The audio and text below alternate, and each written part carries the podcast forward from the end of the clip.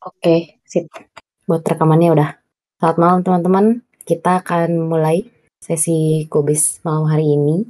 Temanya tentang uh, tour leader dan uh, akan dijelaskan oleh Kak Johnson. Silakan Kak Johnson. Oke, thank you waktunya, Felis. Uh, selamat malam buat teman-teman semua. Kenalkan nama saya Johnson.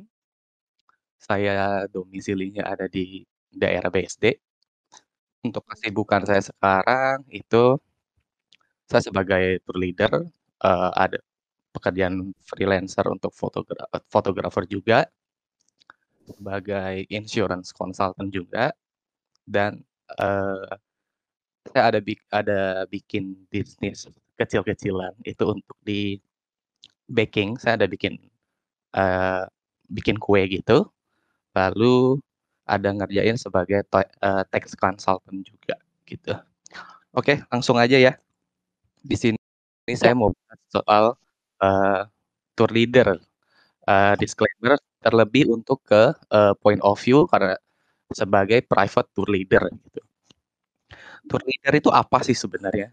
Tour leader itu uh, dia orang yang bertugas itu uh, tour leader memimpin terus uh, membi selain bertugas untuk memimpin grup atau uh, hanya grup besar atau grup kecil, itu dia juga yang ngatur semua dari itinerary, beli tiket, terus beli uh, apa tiket bus, semua deh pokoknya perlengkapan akomodasi untuk uh, berjalannya satu satu periode uh, perjalanan wisata untuk satu grup atau grup besar. Cuma untuk di sini, untuk kalau private tour leader itu kita, uh, aku cuma menghandle satu grup. Dan untuk uh, berapa orang sih minimal uh, di grup yang aku handle itu tidak tidak ada minimalnya. Jadi satu orang pun jalan. Gitu. Uh, Oke, okay. lalu untuk bedanya tour leader sama tour guide itu apa? Kalau misalkan tour leader kan ini ya uh, semua perintilan semua yang yang dibutuhkan untuk perjalanan wisata dari sebelum berangkat sampai pulang itu tour leader yang handle. Sedangkan kalau tour guide itu uh, hanya me melayani para wisatawan itu di satu tempat. Misalkan kayak kita ke museum gitu ya. Di museum itu ada tour guide-nya di situ. Jadi misalkan uh, kita sekelompok atau ya mungkin hanya berdua atau bahkan sendiri kita jalan ke museum ke Monas deh ke museum yang di bawah. Nah itu mereka di situ ada ada tour leadernya, eh, ada tour guide-nya sorry. Jadi tour guide itu hanya me melakukan tugas hanya di satu tempat itu dan e, mereka mulai kerja ya saat kalau misalkan ada para tamu wisatawan itu yang datang. Kalau misalkan kondisi tempat mereka kerja belum ada pengunjung, ya mereka belum ada pekerjaan, jadi mereka hanya ya mungkin duduk-duduk atau ya prepare dulu lah kalau misalkan nanti ada yang datang, gitu. Lalu bagaimana kerjanya tour leader? Secara teknis uh, untuk tour leader itu ya harus selalu berinteraksi dengan para tamu. Jadi dari dari hari pertama sampai hari terakhir kepulangan para wisatawan itu tour leader yang handle. Dari briefingnya untuk uh, hari ini misalkan uh, perjalanan hari ini sudah selesai terus untuk hari kedua sebelum mengantarkan para wisatawan untuk istirahat malam tidur di hotel nah itu biasa tour leader uh, briefing dulu para untuk sama ketamunya. Ini terlebih ke private tour leader jadi biasa aku tuh malam sebelum klien naik ke kamarnya, itu kita ada ngobrol dulu sama para tamu. Jadi besok itu rencana mau jam berapa berangkat, mau bangun jam berapa. Jadi kalau untuk private leader itu untuk ke para tamu kita nggak ada eh, menjadwalkan morning call yang pagi-pagi banget seperti para eh, tour-tour yang pada umumnya yang menghandle grup-grup besar. Terus kita juga kalau untuk pergi jalan-jalannya itu lebih menggunakan kendaraan umum di kota atau negara tersebut gitu. Jadi untuk aku sendiri selama ini lebih banyak bawa, eee, klien itu dengan tujuan ke Jepang. Nah jadi, eee, di aku sama di timnya aku itu, eee, kita lebih, eee, memberikan, eee, suasana dan sensasi sebagai orang lokal gitu. Jadi, eee, semuanya mau pergi ke satu tempat ke tempat lain ya menggunakan kalau di Jepang ya antara bis atau, eee, kereta gitu kan. Untuk pindah kota kita pakai Shinkansen. Dan ada beberapa yang, eee, beberapa tempat lain ya kita ada yang bisnya kita udah beli jauh-jauh hari gitu kan. Tapi semua itu, eee, sebelum berangkat, sebelum deal untuk keberangkatan itu sendiri, kita para tour leader sudah deal juga kepada para klien untuk, eee, itinerary-nya dan, eee, lebih fleksibel gitu. Kalau misalkan di kita nanti kalau misalkan di hari misalkan di hari kedua itu ada rute misalkan ke masih di dalam Tokyo. Di dalam Tokyo kita ada rute untuk ke keliling beberapa tempat. Nah, ternyata si klien ingin, eee, minta ke satu tempat yang spesifik dan dia ingin lebih lama, oke kita nggak masalah gitu. Jadi kalau misalkan yang suka belanja, ya hayu mau seharian belanja di situ, di satu atau dua tempat, ayo kita bakal anterin gitu. Tidak terpatok sama waktu yang ada. Lalu setelah itu kita juga apa, eee, untuk tanggung jawabnya ya kita prepare semua sih dari awal sampai, eee, ya dari awal sampai akhir perjalanan itu ya tanggung jawab ada di ta eee, tangan tour leader semua gitu. Oke, terus lalu ke tugasnya, tugas tour leader. Tugas tour leader itu ya kor koordinasi untuk akomodasinya, flight-nya, transport, terus kita juga, eee, harus punya, eee, additional charge. Kalau misalkan di dalam satu perjalanan nanti si klien, eee, misalkan ada tujuan ke satu tempat dan ternyata dia mau batal, terus, eee, ingin pergi ke tempat lain menggunakan transportasi yang mungkin dia nggak mau naik kereta nih, dia mau naik taksi. Oke, nggak masalah kita naik taksi, cuma, eee, untuk taksi atau, eee, mobil pribadi yang lain, itu kita kenakan additional charge gitu. Karena memang di awal kesepakatan itu, eee, untuk biaya-biaya yang seperti itu kita tidak masuk gitu.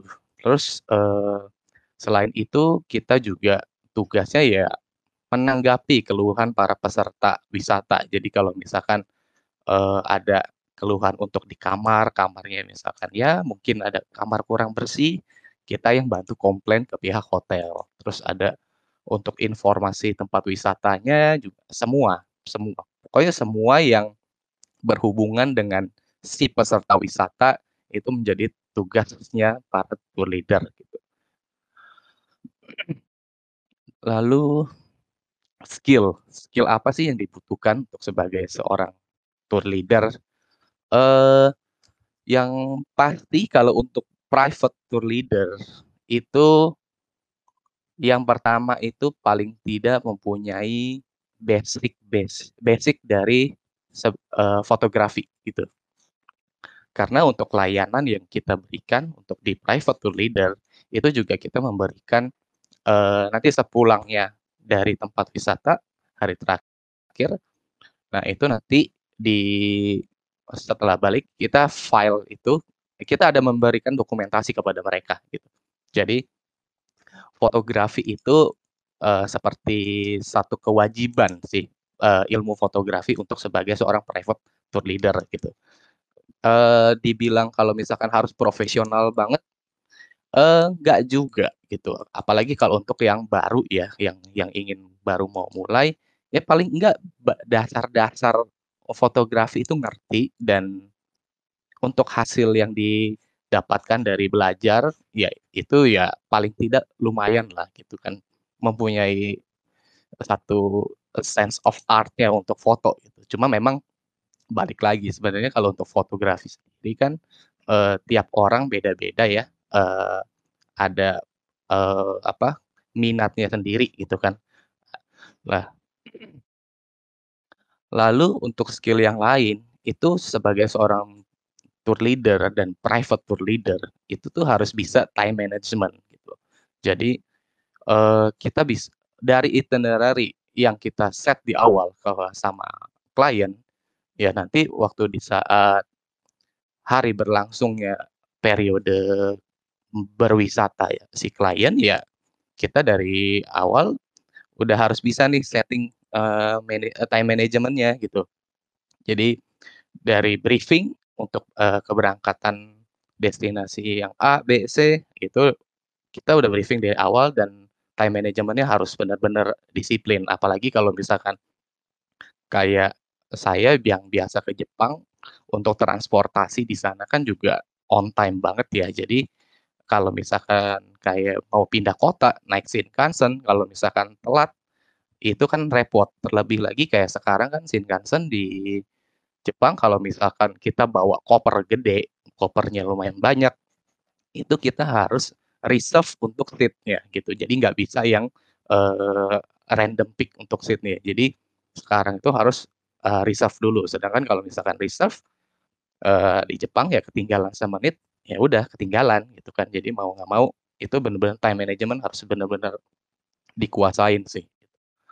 Terus yang ke berikutnya, sorry, untuk berikutnya skill berikutnya itu kita ya harus bisa komunikasi, berbicara sama si klien dengan jelas, menyampaikan informasi, terus membuat uh, bantu si moodnya si klien juga jadi happy gitu saat berjalan uh, saat proses perjalanan wisata.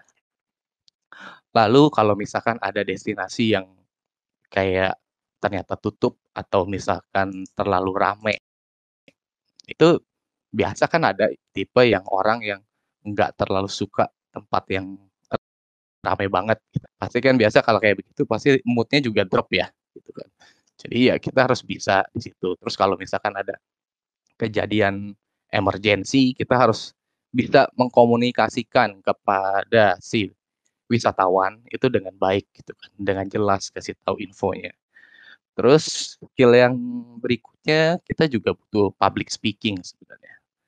Selain harus jelas dalam komunikasi, ya harus bisa mencairkan suasana juga saat perjalanan gitu. Saya untuk untuk pengalaman saya juga sempat uh, saya bawa sekeluarga itu hanya uh, suami istri, anak dua dan waktu itu sempat si klien saya suami istri itu ada sedikit konflik sedikit. Nah, saya di situ uh, mau nggak mau harus coba bantu untuk mencairkan suasana di situ jadi supaya suhunya tidak menjadi panas di situ. Nah, itu harus benar-benar ya diuji sih di situ gitu kan.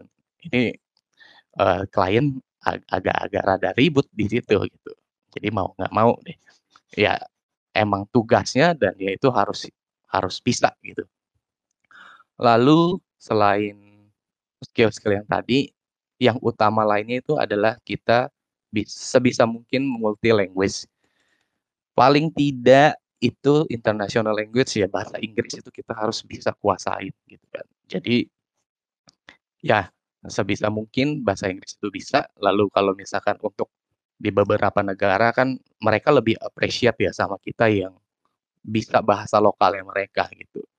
Jadi untuk sekarang sendiri saya juga masih uh, belajar juga untuk bahasa uh, Jepang, terus bahasa yang bahasa Inggris juga saya masih belajar juga untuk lebih menguasai lagi gitu.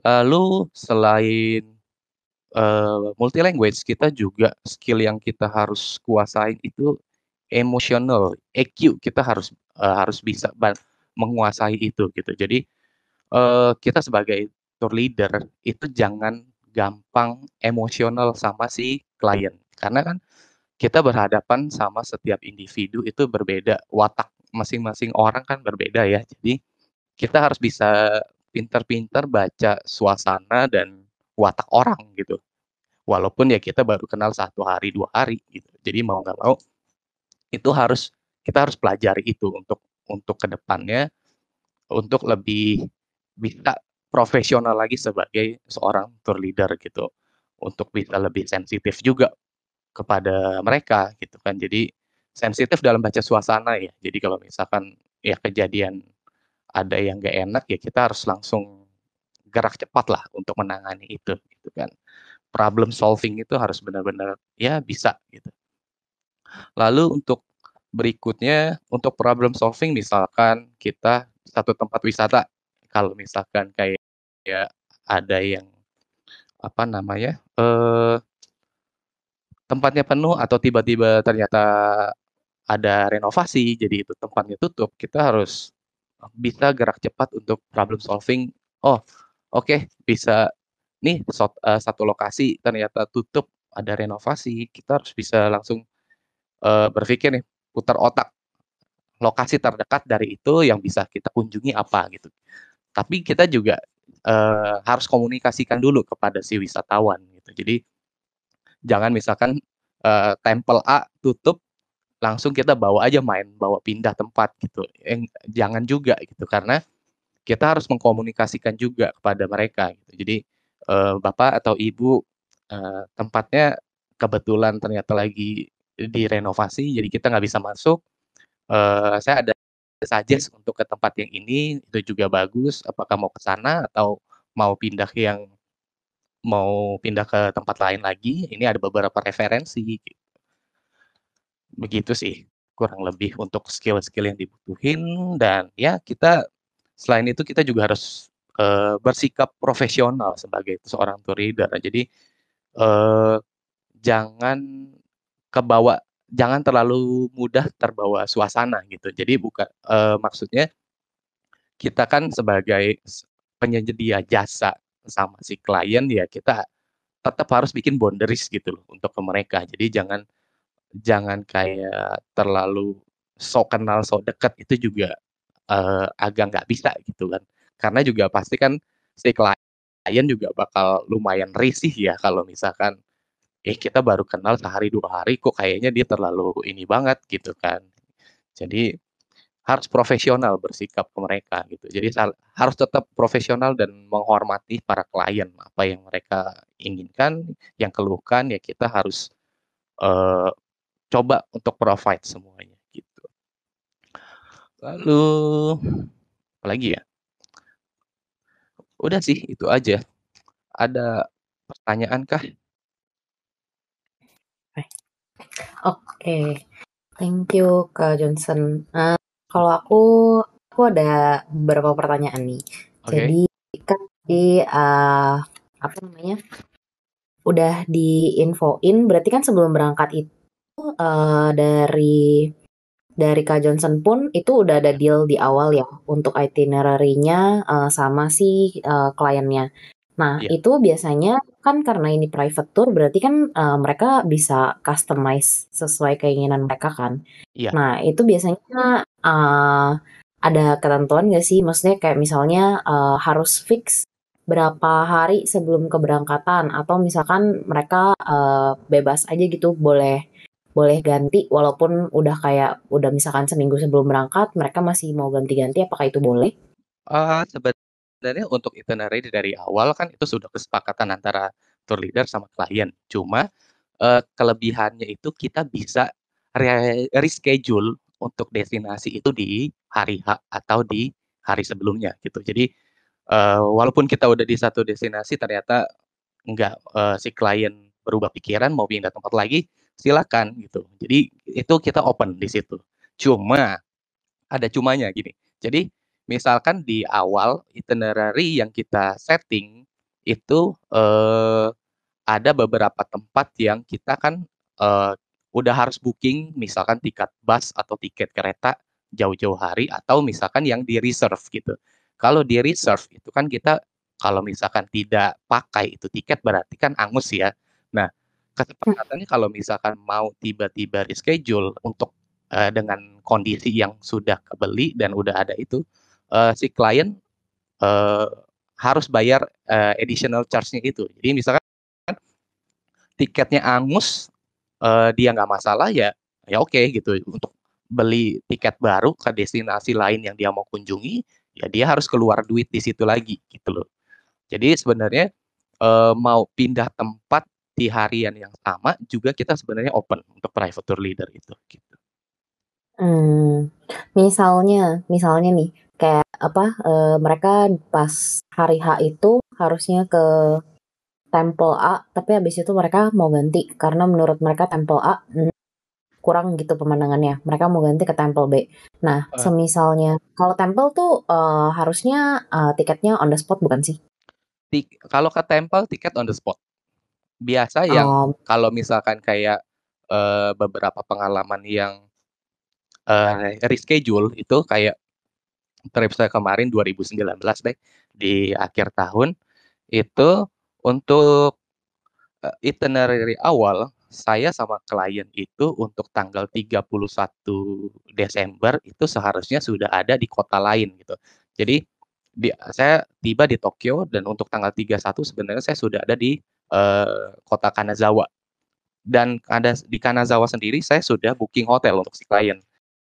Nah, lalu tiba-tiba di H H-2 si klien minta, uh, tanggal 31 mau tetap di Tokyo karena si klien mau lihat, uh, firework di Disneyland Tokyo.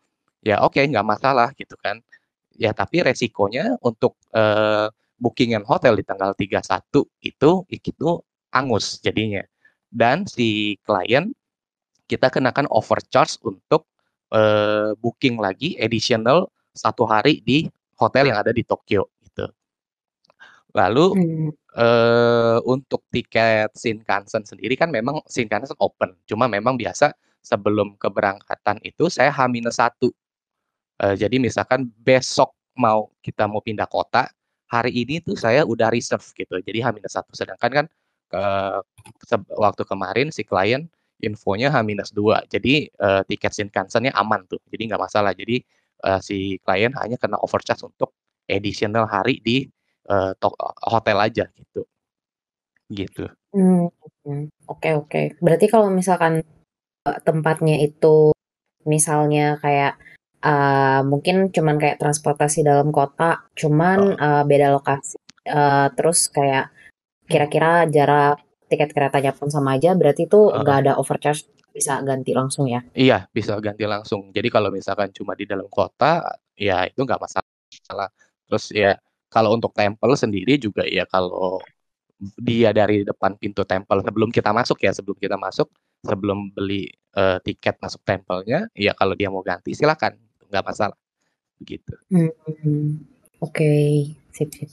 Hmm, terus sama aku mau nanya nih, kalau uh. belum berangkat itu biasanya ada persiapan apa gak sih? Maksudnya kayak, uh, perlu bawa dokumen apakah maksudnya, uh, kan beberapa hotel setahu aku biasanya minta fotokopi paspor ya. Nah, kalau misalkan kayak gitu apa ada ngumpulin paspor tamu dulu, di-print atau gimana gitu? Uh, kalau untuk kita di private tour leader, untuk sebelum berangkat sih yang pasti ya tiket uh, semua tiket akomodasi itu kita print out sih. Jadi uh, buat jaga-jaga gitu, jaga-jaga kalau pas waktu di tempat entah barcode si di handphone nggak nggak bisa kebuka, jadi mau mau kita kasih hard copy-nya gitu. Kalau untuk uh, paspor, untuk paspor kan sendiri kita juga gini, uh, untuk keberangkatan sendiri itu ada kayak ada beberapa sebelumnya itu klien ada mau beli tiket sendiri, tiket pesawat sendiri dia beli silakan. Nah, di kita mereka hanya menggunakan jasa kita eh, saat di lokasi aja. Jadi untuk tiket pesawat mereka beli sendiri itu silakan. Untuk kalau waktu pas mau check-in, ya kita untuk data paspor mereka tetap kita butuhkan. Gitu.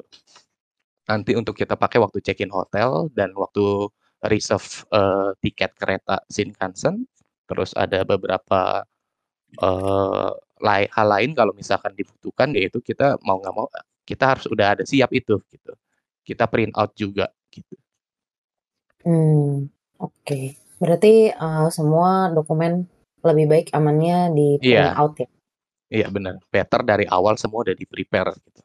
Jaga-jaga kalau misalkan kita, uh, gadget kita bermasalah, ya udah ada printoutnya. Oke. Nah, sekarang aku mau nanya nih, kalau boleh tahu Kak Johnson udah Ya. jadi private tour leader tuh berapa tahun? Terus kira-kira suka dukanya apa sih jadi private tour leader? Saya itu dari 2018 mulainya. Uh, suka dukanya, untuk sukanya, uh, dukanya dulu deh. Untuk dukanya pasti ya ada, ada yang kalau misalkan kayak uh, kejadian yang sebelumnya deh, kejadian sebelumnya saya di 2019 itu sempat ada satu uh, keluar satu grup itu keluarga. Nah, eh jadi kalau untuk booking hotel, jadi gini, kalau kita kan booking hotel satu satu satu user eh, satu ID booking ya, gitu. Cuma kan waktu pas saat kita uh, check in itu untuk ketersediaan kamarnya sendiri kan kita juga itu udah di luar kendali kita ya. Jadi misal jadi uh, kalau keluarga kan pasti biasanya mau uh, mau di dalam satu lantai gitu loh. Walau kalau misalkan keluarga itu uh, ada beberapa orang, nah itu kan di Jepang kan rata-rata satu kamar hanya boleh dua orang ya, karena ukuran kamar di Jepang itu rat, lumayan sempit gitu loh. Walaupun itu bintang 5, bintang 4 itu lebih jauh lebih kecil daripada uh, ruangan kamar yang ada di Indonesia gitu. Nah, hmm. jadi waktu itu uh, saat harian check-in kamar yang untuk uh, si klien itu kita biasa kasihkan yang single bed. Jadi uh, supaya lebih luas gitu loh. Karena kan kalau yang queen yang double double size gitu biasa kan jatuhnya lebih sempit ya, apalagi di kamar di sana gitu. Jadi kondisinya waktu itu untuk yang single bed di harian pertama itu hanya tersedia di satu lantai itu hanya ada satu dan satu kamarnya lagi ada di lantai yang berbeda. Saat itu sih saya sudah udah koordinasikan sih sama si klien gitu kan. Saya sempat tanya, ini mau nggak gitu kalau misalkan uh, kepisah dulu sehari, besok besok itu ada yang check out di situ dengan dengan kamar yang single bed. Nah, besok baru pindah gitu. Nah, saat itu si klien kekeh dan nggak mau untuk untuk uh, beda lantai gitu. Even itu cuma semalam gitu kan. Besokannya pindah gitu jadi tapi dia nggak mau saat itu. Terus uh, waktu itu akhirnya saya coba uh, tawarkan lagi, mau nggak kalau misalkan untuk uh, kita cek dulu deh gitu kan. Karena pilihannya kalau mau satu lantai ya yang satu single bed, yang satu uh, double size uh, queen size itu gitu. Akhirnya si klien saya sama saya saya anterin ke kamar, kasih lihat dua perbedaan kamar itu. Uh, dan si klien sih oke waktu itu. Uh, dia deal, ya udah nggak masalah saya yang penting satu lantai. Untuk uh, kebetulan waktu itu kan suami istri, anak dua dan anak-anaknya masih kecil, masih umur sekitar tujuh tahun. Jadi mau nggak mau ya ya memang enaknya sih memang satu lantai ya, walaupun waktu itu juga papanya sama anaknya di satu kamar, mamanya sama anaknya lagi satu gitu kan. Cuma waktu itu kondisinya ya itu di luar di luar kemampuan kita gitu kan. Itu kondisinya ya di hotel saat itu full book untuk di satu jenis kamar itu mau nggak mau kan. Nah, dalam kondisi itu si klien oke okay, deal nggak masalah dalam untuk hari itu di satu lantai, yang satunya pakai queen size itu. Oke, itu berjalan, lalu tiba-tiba setelah malam, itu udah malam. Jadi pas malamnya saya tinggal, mereka udah masuk kamar uh, untuk istirahat. Tiba-tiba jam sekitar jam 11 malam, si ibu WhatsApp saya. WhatsApp saya marah-marah. WhatsApp saya marah-marah uh, John ini gimana kamarnya kata dia. Uh, saya nggak mau pokoknya di kamar yang yang yang sempit ini saya nggak mau. Saya mau kayak kamar satunya. Uh, lalu sedangkan saat uh, di Jepang sendiri itu nggak semua resepsionis yang 24 jam juga ya. Jadi waktu itu kebetulan yang di hotel itu resepsionisnya itu jam setengah 12 dia udah nggak ada.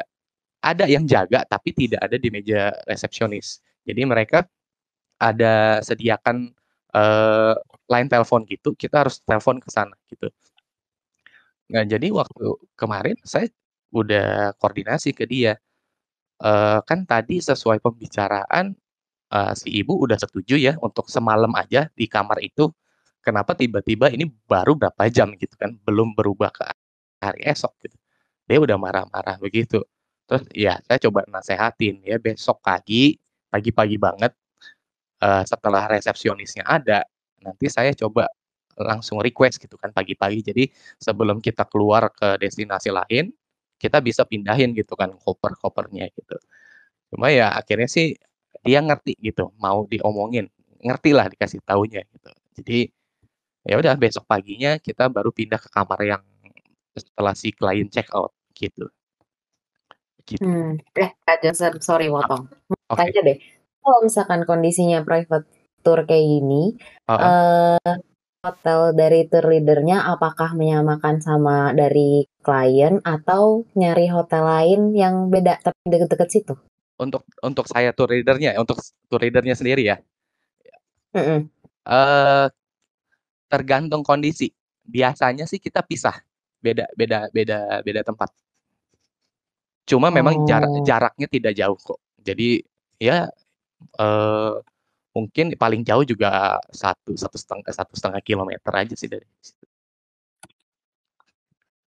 Kita Oh, pisah pisah pisah pisah tempat tinggal.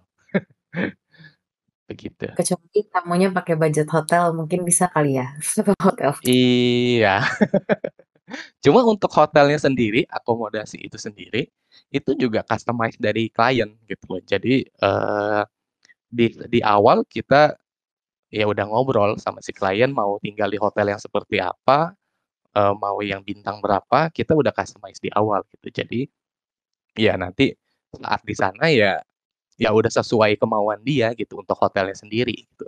Bukan yang tiba-tiba dia agak syok gitu lihat hotelnya kayak apa, itu enggak. Mmm, oke oke. Oke. Nah, itu kan Heeh. dukanya. Nah, kalau sukanya apa nih jadi Duk private leader? Kalau sukanya, nggak ini ya, paling gampang aja ya kita bisa jalan-jalan gratis dan dapat duit. Itu, kita bisa jalan-jalan gratis, dapat duit, lalu, eee, da untuk di fotografi sendiri kita bisa bi eee, building portofolio di situ, begitu.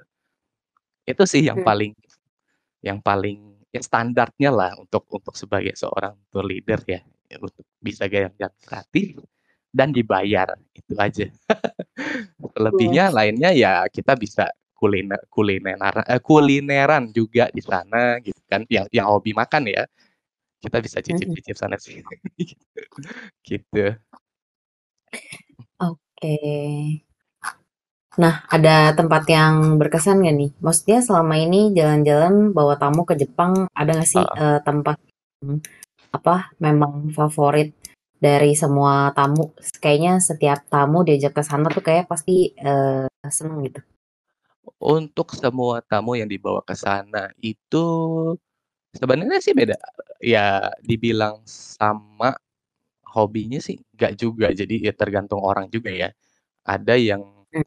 sebenarnya saya juga ada bawa waktu pas summer, karena mereka juga nggak suka dingin, jadi berangkat ke sana saat summer gitu kan. Eee, kalau anak-anak ya pasti ke Disneyland ya, Disneyland Disney Sea, itu mereka ya tempat yang mereka impi-impikan, sama ke Universal Studio gitu, untuk ya theme park-theme park gitu. Lalu kalau untuk yang dewasa, rata-rata ke sana itu mereka lebih mencari makan sih, kuliner sih, tujuannya. Jadi Mmm. untuk ke tempat wisata itu mereka kayak enggak terlalu ini banget gitu, ya biasa aja gitu. Cuma mereka tuh lebih lebih lebih prefer ke makan, selama ini ya yang aku bawa ya, gitu. Oh, oke. Sip sip. Oke, eee, di kolom chat meja hijau ada yang nanya nih, ada Oke. Kak Juliana. Juliana apa mau open mic langsung nanya?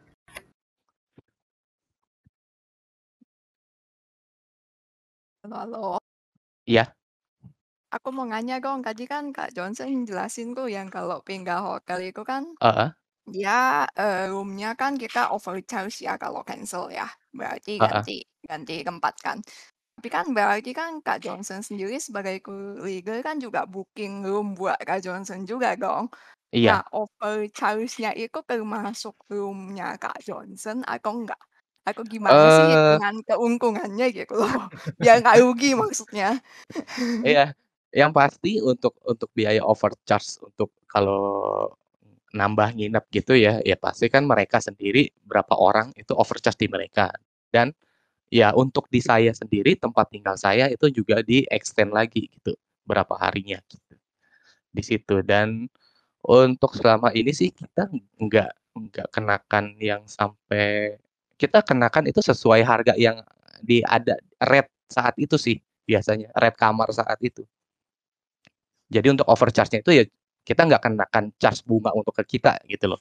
Kita hanya kenakan, eee, rate saat itu aja di kamar kalau misalkan dia di hotel A saat itu mau tetap di-stay di situ, ya udah nambah semalam di situ, rate-nya berapa, ya kena charge di situ. Itu aja. Begitu. Nggak dikenakan bunga-bunga lainnya sih. Gitu. Kak Juli terjawab? Berarti kalau gitu, hitungan keuntungannya tuh gimana? I mean kalau misalnya tiba-tiba klien Oke. nge-charge eee, klien tiba-tiba agak ganti ini, agak ganti itu, kan otomatis, eee, di kitanya kan juga ada pengeluaran tambahan dong. Sedangkan Iya. kan kita pasti sudah menghitung di awal, Heeh. maksudnya, eee, pengeluaran kita berapa, keuntungan kita berapa, kan udah pasti Mhm dihitung mhm. di awal.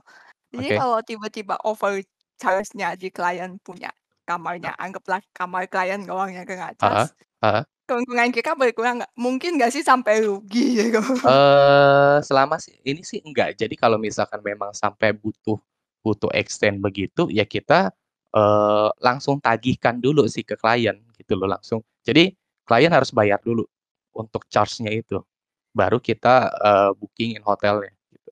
Kalau misalkan memang dia, eee, mau reschedule itu gitu.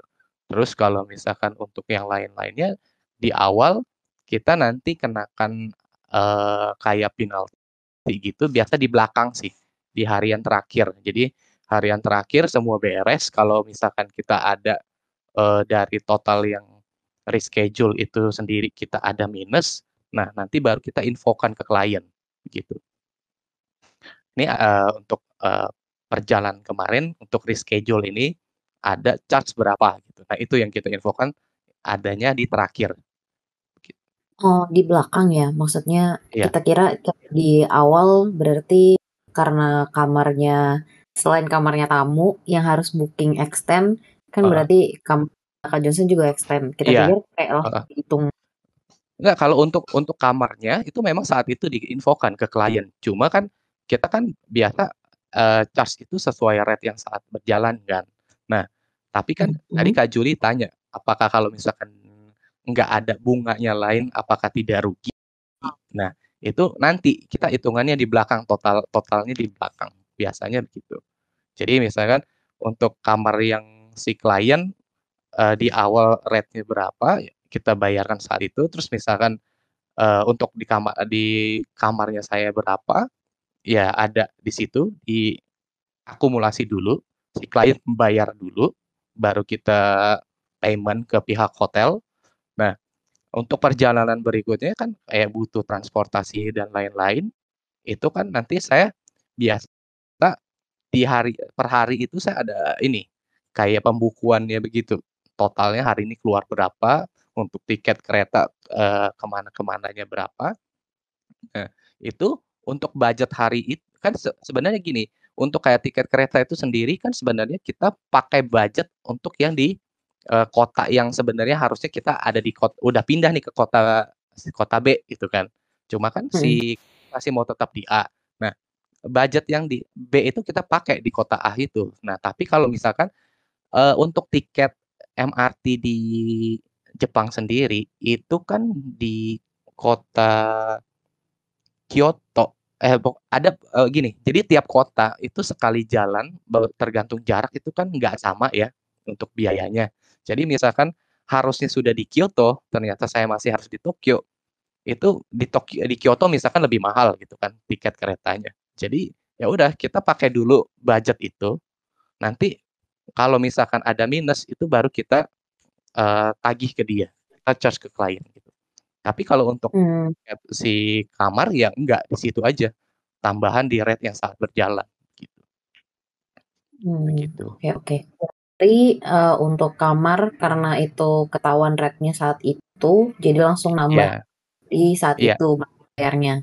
Kecuali mm -hmm. kalau misalnya yang tiket akomodasi tinggal hitung aja ya dari budget yang sebelumnya minus atau uh, kalau lebih iya. dibalikin nggak? Iya. Kalau lebih kita uh, tergantung klien sih. Cuma sih selama ini juga klien nggak pernah minta balik. Oh, oke okay, oke. Okay. Sip sip. Oh, terjawab kan. Kan yeah. kalau gitu berarti uh, perjanjian awal Johnson itu udah hitam di atas putih ada tulis soal penalti ini ya? Iya, iya ada, oh. ada. Oke oke, siap. Kejawab. Siap siap. Thank you. Kasih Kak Johnson. Ya, sama-sama. Thank you pertanyaan Kak Jul. Ada Kak Filia lagi yang mau tanya, Kak Filia apakah bisa open mic? Boleh open mic aja nanya langsung. Halo. Halo Kak Filia. Kedengeran ya? Kedengeran kok, jelas. Uh, pertanyaanku, kalau uh. misalnya jalan jauh, terus uh, tiba-tiba pas udah di sana ada force major, I don't know, bencana alam apakah uh. gitu ya. Contoh kayak di banjir Korea uh. kemarin kan lumpuh aja gitu. Yeah. Terus tamunya diapain uh. dan apa yang terjadi dengan ya semuanya deh. Itu terus gimana gitu. uh, aku jawab untuk waktu pengalamanku di 2008 itu ada force major. Jadi waktu di summer itu uh, harian itu harusnya aku ke Kyoto bawa klien. Cuma memang jadwal hari itu ke Kyoto nggak nginep. Jadi rencananya kita dari Osaka uh, ke Kyoto dan titip koper dulu di di station, lalu baru uh, city tour di Kyoto. Cuma karena berhubung dari dua hari sebelumnya Jepang hujan, Osaka hujan dan sempat ada gempa, lalu ada satu posisi lain kereta yang tertimbun sama tanah longsor itu menyebabkan jadwal kereta tuh berantakan banget gitu kan. Nah, sedangkan kalau misalkan kita paksa itu harian itu kita ke Kyoto uh, sore malam itu kita udah harus langsung ke Tokyo lagi. Karena si klien kan nggak mau nginep juga di Kyoto hanya pengen city tour aja. Nah waktu itu ya saya kompromikan sama si klien eh, kondisi kan rel kereta bermasalah dan untuk Shinkansen sendiri jadwalnya juga berantakan waktu itu.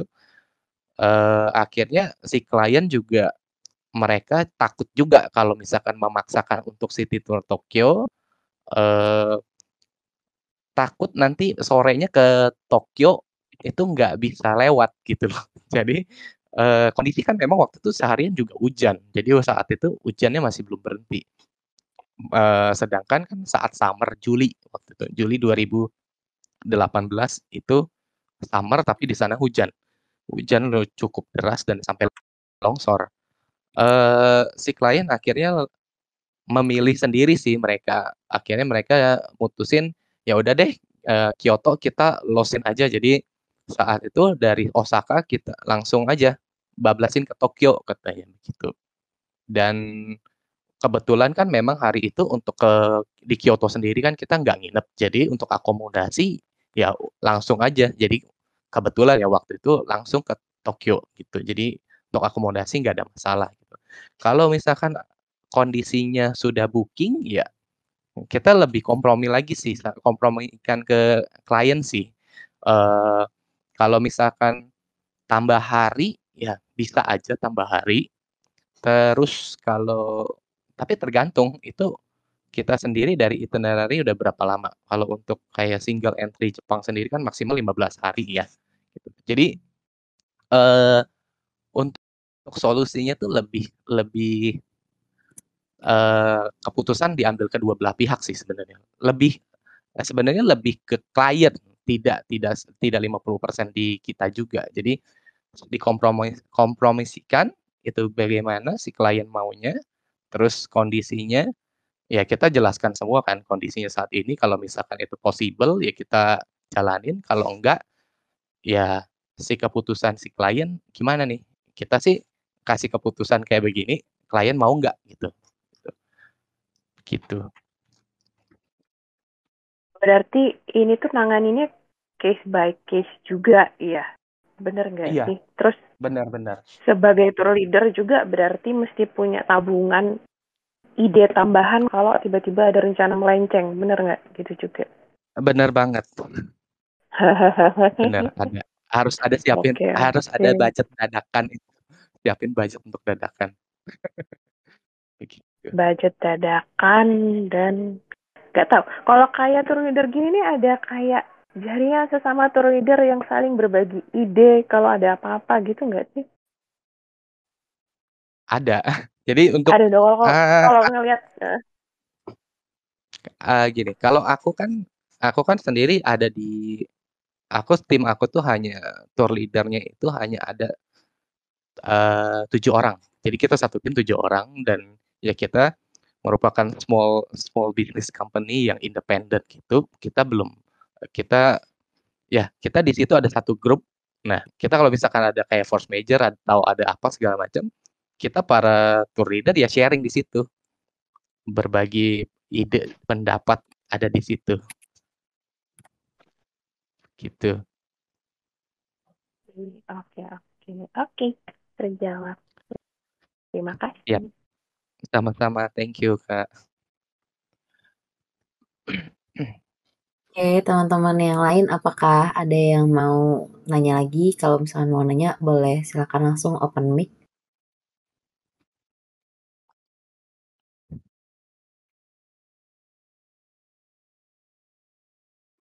Aku sambil baca-baca komen ini ya yang di chat. Iya, kalau di komen ada Kak Teja kegunaan besok. yang buka buka just tip gitu. Kalau buka just tip sebenarnya ya itu mungkin eh, kelebihan dari sebagai seorang tour leader ya gitu ya. Jadi ya tergantung juga sih ada tipe orang walaupun jadi tour leader ada yang nggak mau repot dengan hal-hal jadi just tipan gitu ada. Kalau saya sendiri itu saya ada buka just tip. Silahkan Tapi memang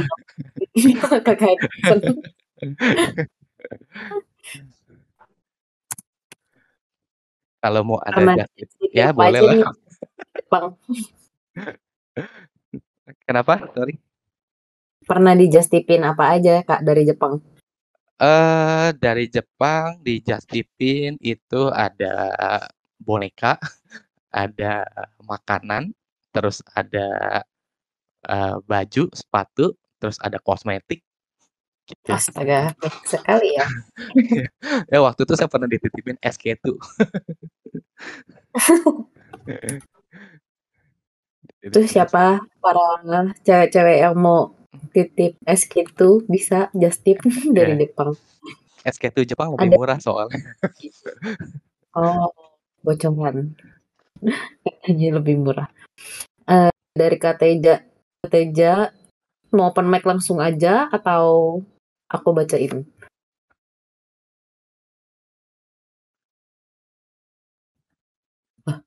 Halo, Kateja nggak ada di sini. Kak Teja. Kateja ada ngechat di meja hijau. Katanya selain Jepang sudah private tour ke mana? Eh kebetulan sih kalau untuk saya pribadi selama ini karena peminatnya banyak Jepang, jadi saya selama ini sih baru ke Jepang ya. Jadi kalau untuk yang lain itu di tim saya itu ada bawa ke Eropa juga dan ini sih nanti rencana di Desember saya ada ke Eropa juga bawa gitu karena untuk sekarang sendiri Jepang memang sudah buka, cuma masih masih belum banyak peminatnya karena ah, peraturan masuk Jepang masih lumayan ribet sekarang. Jadi eh, Jepang kita masih belum buka sih. Gitu. Hmm, oke oke. Sip sip. Mau Nah, nanya dong. Oh ya, silakan Wulan. Uh, Kak Johnson pernah nggak bawa kayak dua sampai tiga tim di saat yang dua sampai tiga family atau Oke. kayak mungkin tim di saat yang sama dan kemudian ada clash di antara mereka gitu. Karena aku pernah kan dan itu lumayan lumayan bikin pusing seharian. Ya ampun kayak yang ini maunya ke sini Iya, dan nggak mau belanja apa-apa. Ya itu terserah deh mereka nggak mau Iya, belanja atau apa. Yang lain maunya di sana dan kita nggak bisa membelah diri gitu. iya. Jadi waktu Terus aku bingung gimana. Akhirnya gini, aku anterin ke sana, terus aku bilang nanti aku balik lagi ya jam 7. Terus Iya. aku anterin karena ke sana. Itu aduh lumayan dari ujung ke ujung, Bo. Gitu loh maksudnya. Eh, Aku oke. kadang susah apa ya maksudnya kayak klien tuh punya masing-masing preference untuk tempat yang mereka kunjungi ataupun aktivitas yang mereka lakukan dan Iya. apesnya kalau dibebani dengan 2 sampai 3 tim di saat yang sama. Waduh itu yang Oke. aduh mesti habis duit di taksi deh akhirnya biar cepet gitu loh Mas. Eh, eh, eh, eh, eh. Eh, oke, aku jawab ya. Untuk kalau sekali waktu tuh pengalamanku yang kayak begini itu di, eee, 2018 itu summer, aku bawa satu grup itu lim 16 orang. 16 orang itu, eee, saudara semua kan, tapi itu kan dari, eee, ya, eee, saudara sepupunya ya nggak ngerti deh itu keluarganya gimana, pokoknya mereka satu grup itu 16 orang dari, mmm, 3 keluarga. Jadi 3 kepala keluarga di situ. Eee, saat itu, eee, kondisinya saat ada di Disneyland dan DisneySea. Nah, waktu Disneyland, DisneySea kan sebenarnya ya udah, eee, rata-rata juga lebih milih full seharian kan main di sana. Nah, sedangkan saat saat itu ada salah satu ya keluarga, anaknya itu, eee, cewek, eee, waktu zamannya masih, eee, Squishy, mainan Squishy. Nah, saat itu dia, anaknya, direkomendasikan sama temennya yang sudah pernah ke Jepang, itu untuk ke daerah Harajuku. Di si di Harajuku itu ada satu toko Squishy. Jadi waktu itu temennya pernah di situ, terus kayak katanya ada kolam Squishy nih, katanya di situ. Kan kalau efek video sama secara kita lihat langsung pasti beda ya, gitu kan. Angle-nya ambil juga beda. Jadi saat itu, ini anak udah ribut dari jam 3 sore, mau ke sana, mau lihat, mau beli Squishy ke Harajuku, katanya gitu. Jadi, eee, akhirnya saya coba koordinasi sama 2 kepala keluarga lainnya, eee, mereka sendiri kan mau sampai malam di Disneyland dan eee, di Disneyland-nya. Nah, jadi ya udah sementara aku bilang sama mereka, "Aku tinggal dulu anterin ini ke Harajuku, eee, lihat Squishy," gitu kan. Eee kelu 2 keluarga yang lainnya, ya nggak masalah untungnya gitu kan, nanti aku balik lagi jemput gitu kan. Eh, terus, eee, ya udah aku anterin ke sana dan ternyata, eee, aku agak agak syok sih lihat lihat toko Squishy-nya gitu. Kan katanya itu ada kolam besar, ternyata cuma kok cuma, eee, kayak box ukuran 1 kali 1 1 kali 1 meter aja gitu. Oh, seperti cuma ya aku diam aja sih. Ya ampun. Jadi kayak aku agak, oh my god, kita kayak terlalu nge-rush banget buat ke sini cuma untuk lihat 1 kali 1 meter gitu. Aku oke, ya aku diem aja sih ya karena ya ya itu klien kan ya gimana ya. Cuma aku agak syok di situ. Terus setelah dia beres Squishy, ya udah akhirnya ya itu anak ya paling tidak si anak klien itu senang lah gitu. Jadi keinginan dia bisa ke situ tercapai. Kan kalau kalau kita ada mau ke satu tempat nggak kecapai kan kayaknya gedak juga gitu kan ya. Ya kondisi sih waktu itu akhirnya ya dia dia senang, dia bisa ke situ, dia bisa beli juga di situ, ya udah terus, eee, setelah itu, eee, balik ke rombongan lagi gitu. Terus untuk yang Wow. bawa-bawa klien yang lainnya sih untungnya sih nggak pernah sih yang sampai kayak begitu. Oke. Heeh. Mmm. Iya. Itu kayaknya yang bikin aku sempet pundung sih kayak aduh nggak mau gini lagi deh, capek. Maksudnya pusing juga karena mereka kan kayak yang takut ya maksudnya jangan tinggalin gitu kan. Iya, Gimana yang ini mau ke sana, ini mau ke sana. Apalagi kalau di Shanghai kan orangnya mungkin yang aku nggak bisa bahasa Cina, jangan Iya ditinggalin iya. gitu. Ya nggak mau ninggalin tapi ini ada Eh, uh, kondisinya bucket saudaranya begitu ya. sana. Jadi wow, akhirnya ya ya gitu. Di sini dulu ya sampai jam segini, habis itu nanti aku samperin lagi. Heeh. Aduh itu yang mulai dari pagi, aku jam 5 pagi udah bangun sampai jam 11 malam aku belum berhenti. Jadi aku sampai antar mereka ke hotel baru aku udah bisa istirahat gitu. Aku ya gila Iya. capeknya kayak gini duitnya nggak seberapa. Ya, Aku un minta untuk double. duplek. Ya. Aku minta bayaran double ke Iya. Ya disclaimer aja ya sebagai tour leader, kita itu orang yang bangun paling pagi dan tidur paling Yap. malam gitu. Otomatis Betul. tidur kita tuh lebih sedikit daripada mereka. Jadi ya untuk kesehatan fisik itu harus benar-benar dijaga sih, gitu. Hmm. Dan kadang dapat lansia gitu kan, dan anaknya tuh ambil yang paket ekonomis, minta yang Oh. apa, naik kendaraan umum gitu. Aku kasihan Iya. sama orang tuanya. Ya Oh, ampun, aku iya sampai iya. kadang minta maaf sama penumpang bus yang lain atau sama supirnya, karena mesti nungguin ibu ini jalan pelan-pelan pelan-pelan. Aduh, aku tuh yang, "Nih Mbaknya tuh tega banget ya," gitu, tinggal maksudnya jangan memaksakan lah. Aku tahu pengen bikin ibu seneng gitu, tapi ya kali ibunya diajak naik kendaraan Heeh. umum, akunya sih oke-oke aja, tapi kayak ya anaknya sehat-sehat semua, ini yang lansia ini loh gimana gitu. Aduh capek banget, bener sumpah capek banget gitu. Tapi ya seneng sih, maksudnya saat mereka pulang itu mereka kayak yang seneng banget gitu dan Iya. kebanyakan mereka tuh jadi keluarga kita gitu, jadi keluarga baru kita, jadi teman baru kita, karena kita 3 sampai 5 hari sama-sama mereka kan. Iya, Itu benar sih banget. yang aku rasain gitu. Cuma ya aduh, banyak Waktu pas term and condition yang bener-bener tidak sesuai dengan harapan gitu.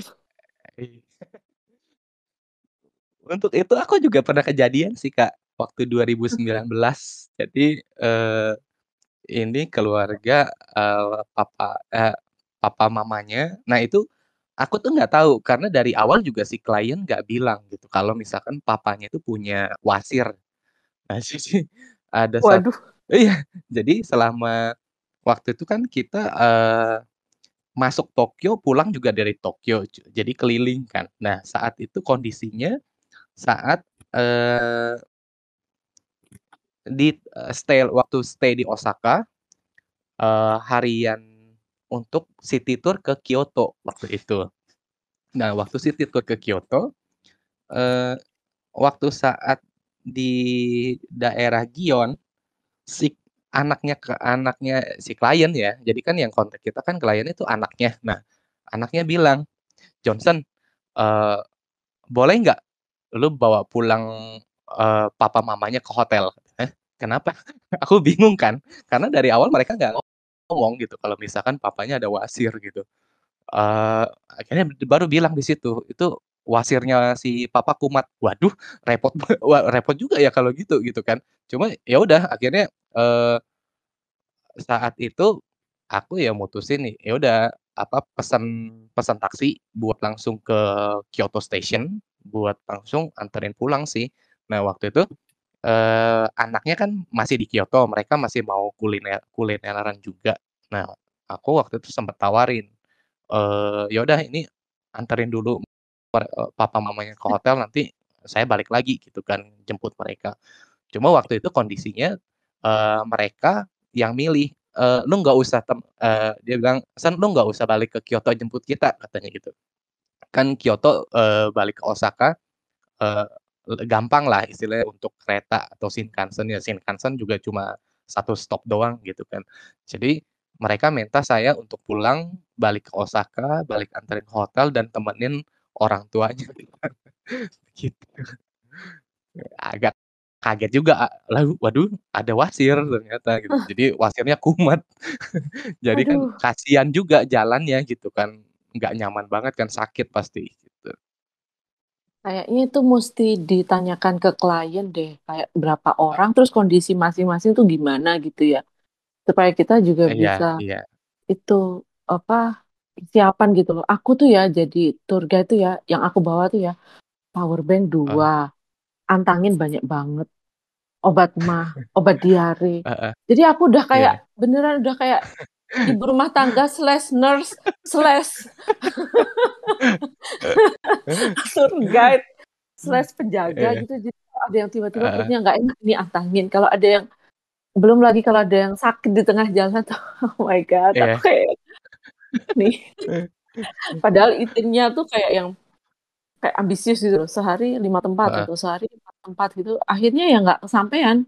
Bisa 2 Iya. tempat aja karena kondisi sakit ya, kliennya yang sakit Heeh. gitu. Dan kita Iya. sebagai tour leader tuh harus fit setengah mati loh. Bangun Heeh jam. 5. Iya. Maksudnya mereka masuk hotel, aku pulang ke rumah kan gitu. Iya. Pulang ke rumah tuh aku udah yang capek gitu, saya luluh lantak. Pulang mandi itu kayaknya udah bisa nyentuh air buat Iya, kayaknya sambil meratapi hidup gitu. Aku tadi ngapain ya? Building resilience, endurance dan apalah itu. Tapi menyenangkan sih, maksudnya bener-bener suka duka gitu. Iya. Bener bener banget. Sukanya banyak, dukanya juga ya gitu deh Ba gitu. balance lah ya. Iya, jadi bahagianya banyak. Bahagia kalau ngelihat mereka happy itu bahagia. Padahal buat kita itu tempat udah aku udah 7 kali ke tempat ini gitu. Tapi buat Heeh. mereka yang wow wow wow, terus aku jadi tukang foto yang nggak berhenti-berhenti gitu loh. Heeh Ya heeh. beneran emang jadi tukang foto aku makanya kayak oh berarti emang klien tuh suka banget difoto gitu. Iya. Oke. Mesti belajar nih basic cara ngambil foto orang yang baik gitu. Klienku juga saat dulu waktu itu, eee, sekeluarga itu juga cuma berempat, heeh, anaknya 2. Nah, waktu itu kondisinya malah si bapaknya yang yang hobi banget difoto. Anaknya tuh 2 Oh. cewek nggak mau difoto. Bapaknya yang hobi difoto, "Ayo Sen, fotoin." Itu ya Bapaknya narsis. terus ya tapi lucu juga gitu kan. Iya sih. Fotoin mereka tuh ya ya iya bener kalau kata Kak Wulan, pas pulang jadi kayak ada keluarga baru tuh, ya bener. Aku sampai Mhm. sekarang juga sama klien mantan-mantan klienku yang udah aku bawa ya keep in touch semua dan dan kayak ada beberapa yang aku kan ada ngerjain itu kan, jualan kue juga. Ya mereka juga ini, jadi ada jadi customer kueku juga. Begitu. Iya, merambah. Iya. Ya tapi emang harus itu sih tetap di apa ya, tetap disapa, dijaga iya, heeh, jaga dijaga silaturahminya, bener. Padahal pas apa, pas kita jalan bareng tuh rasanya kayak gontok-gontokan, udahlah ini terakhir ini terakhir, ini Tapi jujur ya, aku tuh ada satu tapi jujur aku tuh ada satu Kak Wulan, satu satu keluarga yang aku jadi nggak nggak kontak sama sama si klien gitu loh. Jadi memang, eee, gimana ya, timku tahu kok, ma permasalahannya tuh timku tahu. Jadi ya timku bilang, "Ya udahlah nggak usah lu pikirin lagi lah, biarin aja." Jadi memang si klien itu dari sebelum berangkat itu udah, eee, udah apa, melanggar peraturan di awal gitu loh. Jadi, eee, benar-benar kayak waduh waktu pas bawa mereka itu kayak di eee, saat perjalanan, waduh ini kayaknya kok, eee, gue dapat klien begini apa, mimpi apa sih gue semalam gitu kan. Kayak begini gitu kan. Cuma ya balik lagi ya kan kita, eee, mereka udah bayar kita ya kita harus profesional lah melayani mereka gitu. Cuma ya memang, eee, setelah selesai trip itu, eee, aku sih nggak kontak lagi sama mereka. Gitu. Gitu ya? Ya iya.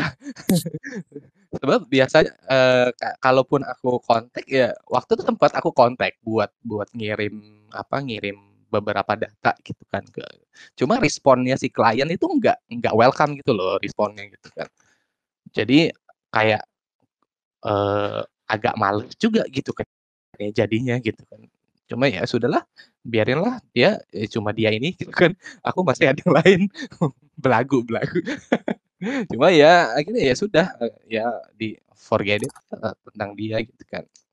Buat pelajaran Hmm. aja sih ke depannya jadinya gitu. Hmm. Pasti ada yang kayak gitu tuh, pasti ada. Tinggal kitanya aja yang gimana.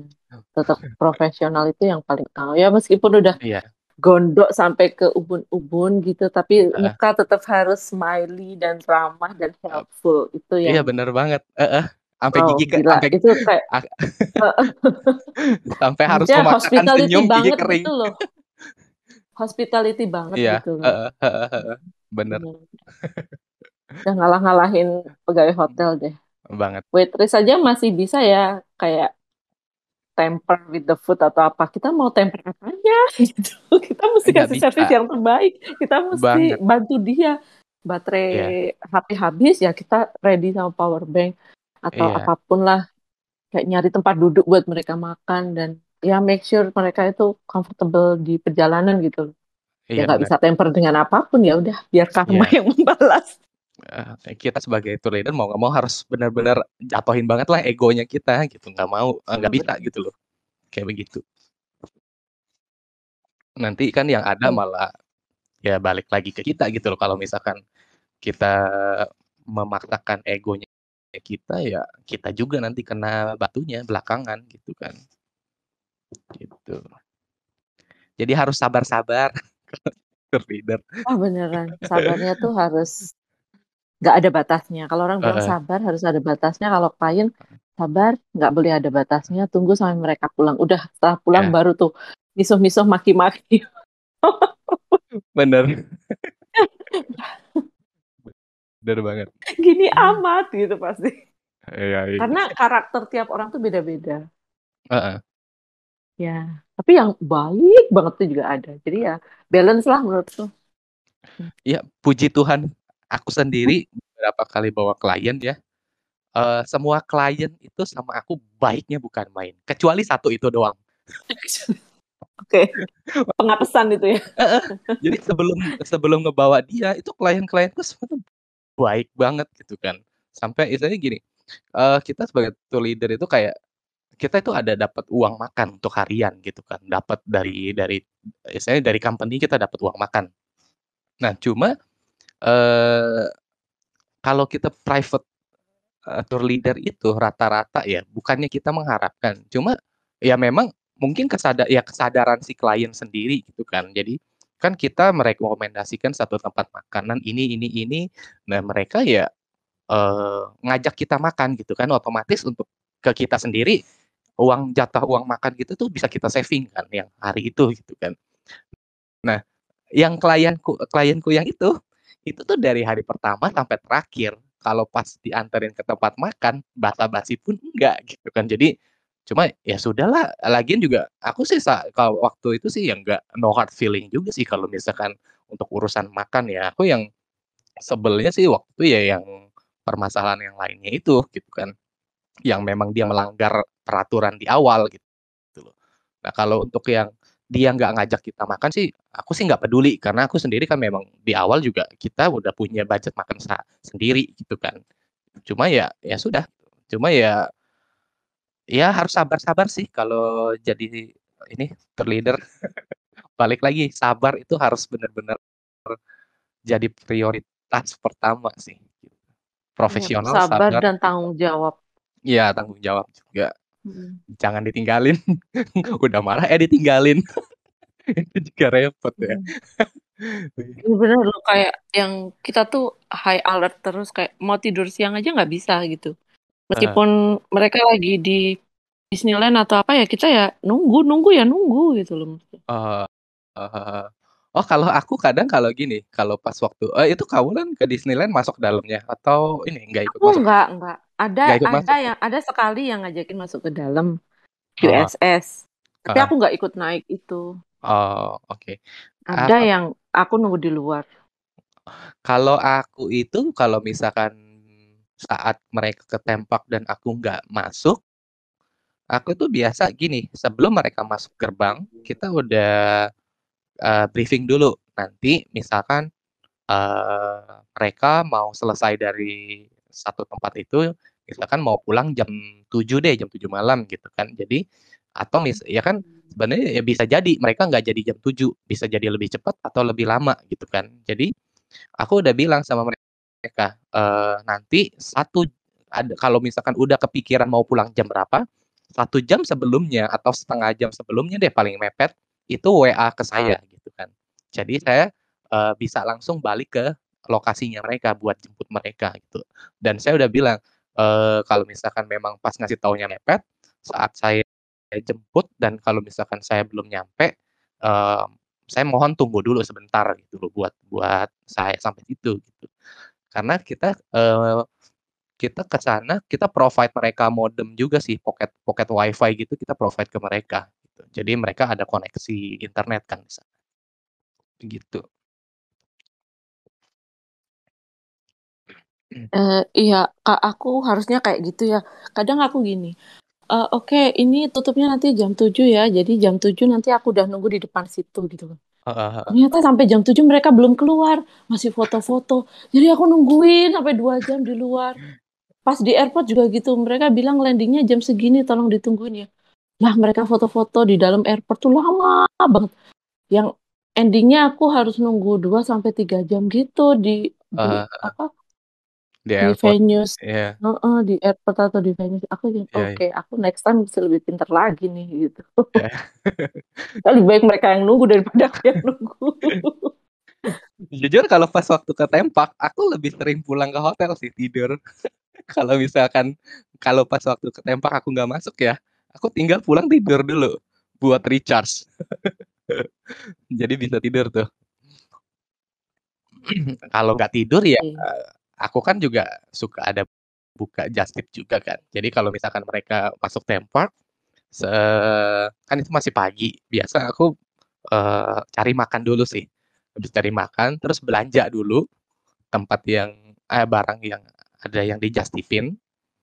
Habis itu aku balik bawa taruh barang, habis itu baru tidur dulu, kalau misalkan belum merek mereka belum mau dijemput, ya aku tidur dulu. Nanti kalau pas itu ya udah prepare deh, baru jemput mereka, gitu. Iya.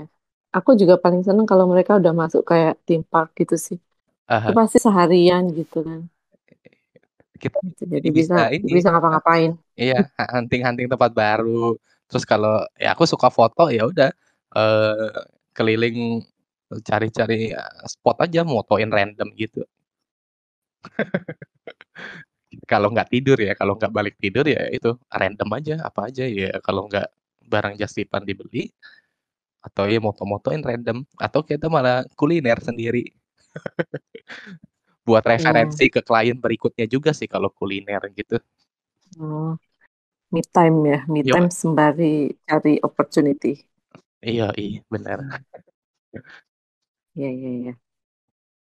Harus dicatat harus dicatat. Yang Iya. lain ada yang mau tanya kah? Iya, adakah yang lain mau tanya? Silakan. Nggak bayar kok nanya.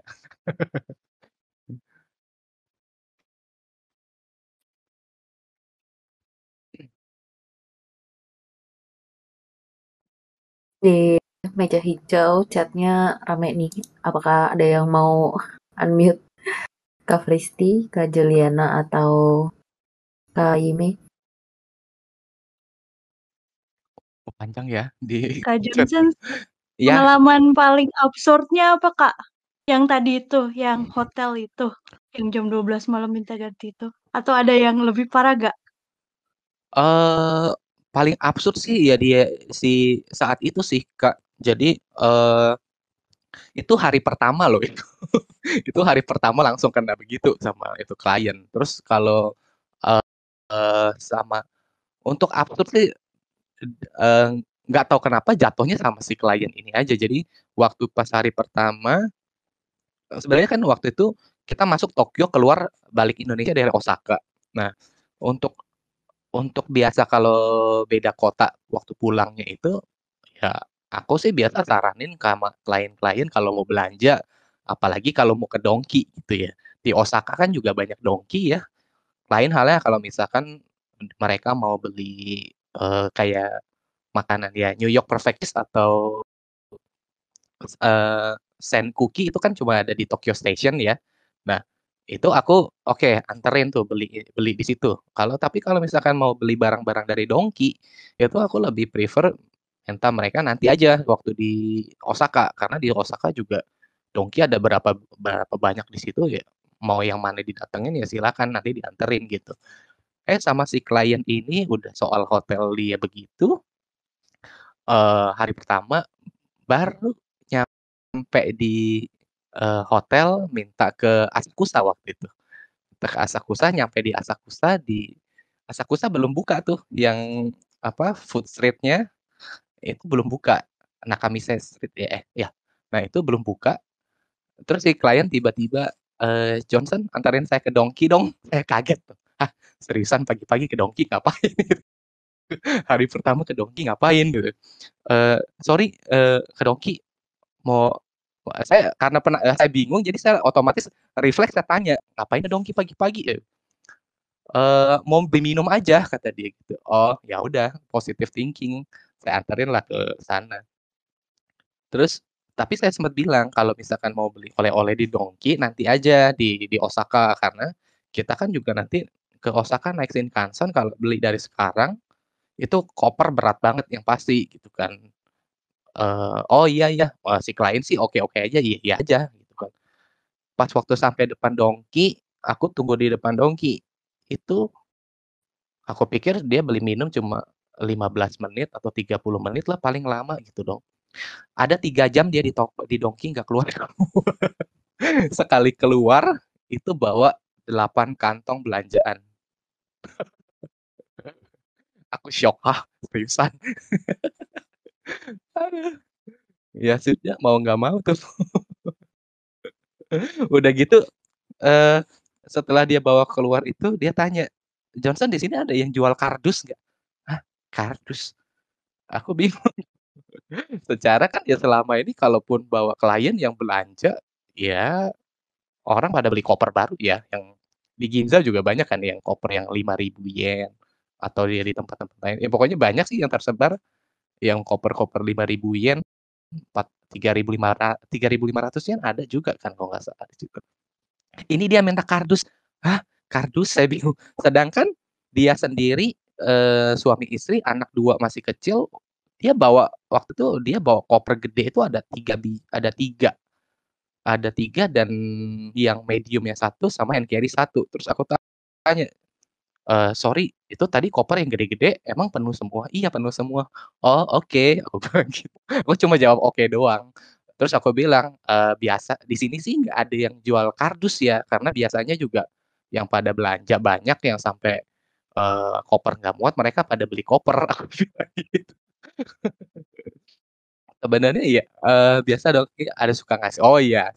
Cuma kan waktu itu kayaknya aku juga agak gimana ya, mungkin karena agak gedek, agak ya mungkin waktu itu kayak rada kebawa kebawa emosi juga ya. Jadi di awal kan aku udah bilang, "Nanti aja kalau mau belanja di Donki," gitu kan, ini baru hari pertama gitu kan. Eh, dia langsung beli 8 kantong. Jadi aku udah kayak, "Oh my god, ini yang bener aja," gitu kan. Jadi nggak kepikiran buat buat nawarin buat ke minta kardus di Donki. Itu sih selama itu eee, selama ini sih ya, si dapat klien itu sih yang paling absurd. Yang yang ak yang yang aku udah nggak kontekan lagi. Eee, kalau Johnson jadi porternya kan oh jadi, saya jadi porter juga waktu itu. Sama si keluarga ini. Saya bawain koper dia. Ada saya bawa 1. Ya, profesional profesional dan